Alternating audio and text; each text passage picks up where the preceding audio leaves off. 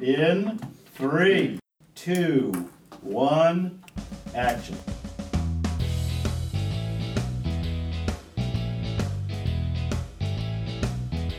Welcome to Fade In, a show where we talk about the movies we make and the movies we love. I'm Tess.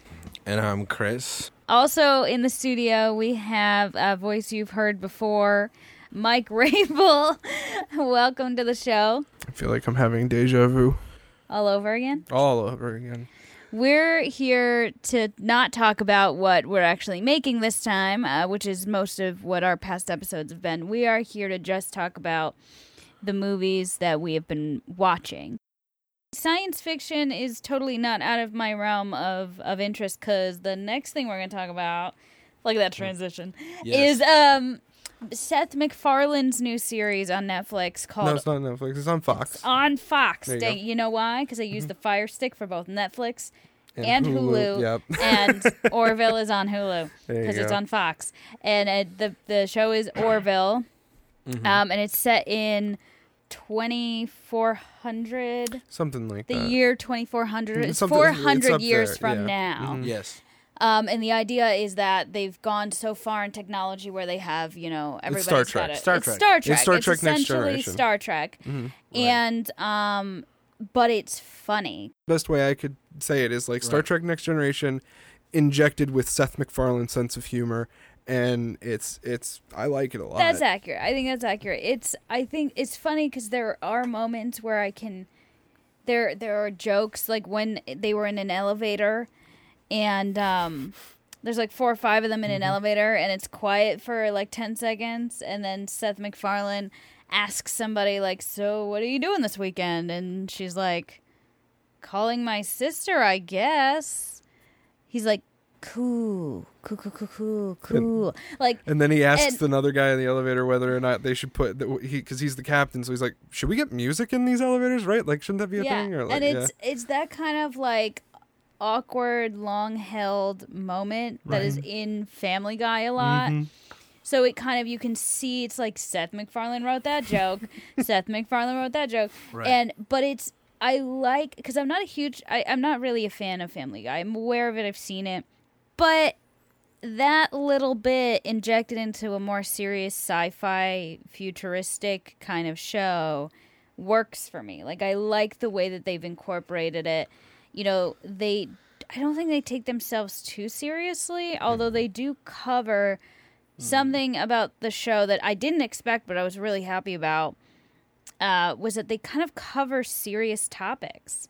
Uh, you, you and I, Mike, saw the whole season, Mm-hmm. and Chris, you've only seen the pilot, right? Yeah. Um, kind of, almost, almost. I mean, maybe because I I've had a very limited uh, run time. run with it. Maybe it'll be different once I watch more. But so far, I wasn't uh, too on the positive side about Well, it. I gotta I gotta always say this when talking about television shows. You have to give a television show at least three episodes. Yeah. You like literally, if you dismiss a television show because you did not like the first episode you watched, you're gonna miss out on like ninety percent of the great television shows out there because most of the time it Most takes time time, to set are- it up. Yeah. But I will say that um so so I brought up how much we had watched it because you would not have encountered this yet, Chris, but one of the things that like they cover um transgender issues. They do. They cover sexual identity. They cover race relations. Um, they cover I don't know what to call it, like social democracy.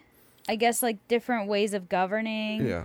They cover sexism, divorce, right. um, all these things. the It's not opening really a. scene is It- spectacular. It is. Oh, that's the- the fun. that blue- was that was really the green- really like- good. Yeah. That's so. f- uh, it- that that character comes back later. This is not a spoiler or anything. It's Rob Lowe, by the but way. But it's Rob Lowe, and I was like, "What?" I don't know if it's sta- if it's Rob Lowe in the pilot, I don't know. but it's. Rob Lowe later on, and I- I'm like watching it with Mike, and I'm like, I why do I know that voice? I know who this guy is. And I couldn't figure. We had to stop the show and look it up. It's freaking Rob Lowe plays this dude who's like a blue alien who comes out of his forehead, and blue shit comes out of his forehead, and I'm just like, oh, gross. Oh, oh man. But it's so funny. Does it to and again, this may be because I've had 25 minutes of of time with it. It, it the the sci-fi parts of it felt a little like Star Trek, but Oh. more generic. It Well, felt like if- it wasn't quite as interesting as Star Trek, and wasn't quite as funny as even though it's different Futurama. Like it felt like like like with with a lot of those those early scenes, it felt like what we were just talking about Cloverfield. It felt like safe, traditional, by the numbers, and not that there's anything wrong with that. But I've been watching a lot of just all kinds of stuff lately, so it felt like something I've seen before. Well, I I dare you to go back and watch the pilot of Next Generation again, and tell me you don't feel the same way. Thing is, is I think Mike's on the um, defense now. well, because I I don't I don't love Orville, but I do think it's a competent show, and I think that if it get uh, well, Yes. it did get picked up again. So oh, good. I I would hope that you know it can with a little more budget kind of flesh out more of the sci-fi uh, aspects. But I think it did a great job because it did actually. Like to answer your question, it is Star Trek Next Generation taking the sci-fi levels and putting them on a lighter note. yeah, and it's in or- definitely lighter than the next generation. Yeah, and the reason I think they were doing that is because they're injecting a stronger sense of comedy to it. Yeah. Um, So it's it's not. I wouldn't say the show is necessarily like a straight up comedy. You're not in stitches the whole time. No. but I'm- it's definitely got good sci-fi writing. Yeah, it just like I don't know. Maybe that was me. For me, like a lot of the comedy, wouldn't I wouldn't say it fell flat. That's a strong word, but like it didn't hit the way I think that it was intended. It still felt like a a little too like the bad side of Family Guy ish Yeah. humor. Hmm. Like, oh, he's the character that comes from the race that's racist. Haha. And I was like, uh, I I think if you it feels outdated. well, I I uh, like I, I think if you continue to watch, you're gonna be pleasantly surprised. Like it it does have a good sense of humor, but it doesn't get into the ridiculousness of Family Guy. Uh, I was also not a huge fan of the pilot. I thought it was a Hmm. very like like you're saying, all right. It Like didn't do bland. anything to offend, but it didn't do anything to impress. And I watched the second episode out of like hesitation, but by second and third episodes, they started covering some serious topics, and I'm sitting there Yeah. like, wow, I can't Yeah. believe he tackled that stuff in this Yeah. show, right? You know. W- would you say that's because there was a writer's room there that made Seth MacFarlane writing mm-hmm. good? Probably.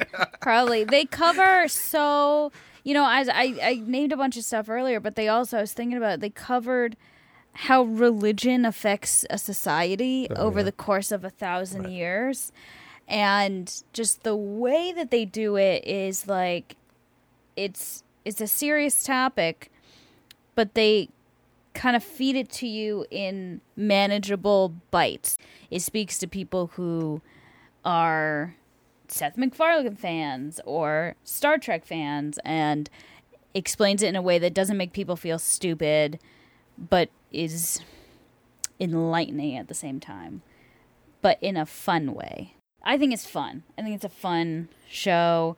Um and I think you were saying while we were watching it Mike that they do a really good job of fleshing out minor characters or supporting do. characters. Mm-hmm. The whole crew, like The, whole crew is the ship feels out in the alive first because season. yeah. yeah. the ship feels alive because every like minor Mhm. character is recurring and you will see them Right. often because Yeah. they and they and they don't just walk by they have an actual Yes. part in the show Some of the things that I enjoyed was like their portrayal of New York in the pilot.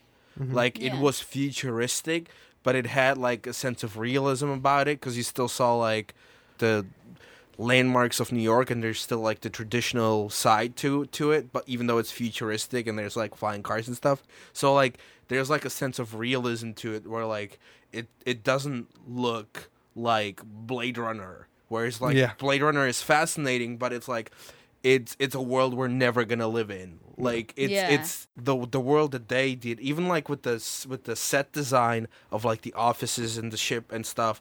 Like it it it feels like a type of modern futuristic architecture that is realistic because it's not like just cold steel and neon lights and shit. It's it's like there's like comfiness and couches in the space and like Yeah. nice like wood and stuff. So that was like a part of it that like I was like this is really cool a cool futuristic but also not really production design that I can appreciate.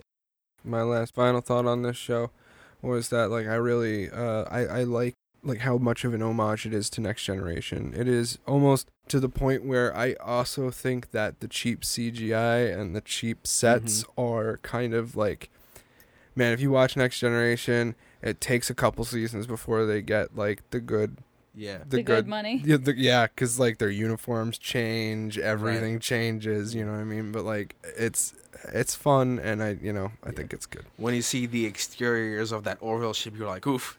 Uh, yeah. Some 24 year old did the VFX composite of that in his basement sweating. Yep. Are you talking about yourself? Did you do it? Uh, I uh, uh, can't uh, Can accept neither- or deny. cannot confirm. I cannot confirm or deny. Well, That's the way you say that. Confirm, accept, or deny, whatever you want to do. It's, it's up I to you. cannot address your Well, maybe- remarks. I did not. I did not have sexual relations with that woman. Um, Let me tell you, it was the best visual effects though in the show. we're embarrassing well, uh, ourselves oh. trying to mimic presidents. I gotta tell ya. having fun. I gotta tell you, that care. was uh, that was a lot of fun. That was a lot of fun you did over there with your uh, little Donald Trump. He's funny. So we will we'll uh, check in later on in future episodes um, with how everything we talked about today uh, develop and, and what we think, and you'll hear back uh, more from us. But if you have any thoughts on on these shows uh, that we've watched, Cloverfield uh, Paradox. Uh, Everything sucks and Orville. Uh, leave us a review on iTunes and give us your opinion or um, Like, comment, and subscribe, and click the bell for notifications. exactly We'd like what to have Mike reviews said. from people other than just Barack Obama. But like, if we could have a review from Barack Obama, like that'd be that'd be great. so thank you all for listening, and we will see you next time.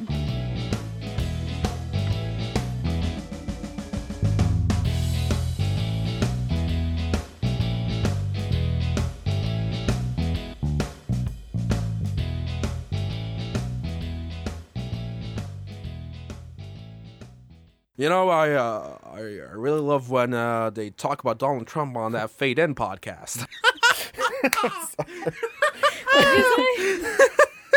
Don't worry about. it. Let me finish the goddamn show. This is Chris, and you've just finished listening to an episode of Fade In. If you like what you've been hearing so far, then you can subscribe to us on iTunes and you can leave us a review. It helps rank us among other podcasts and helps push new ears to this type of content. Anyway, that's enough of plugging for me. I'll see you next time. As always, you can find us on YouTube and Facebook at Connecticut Filmworks.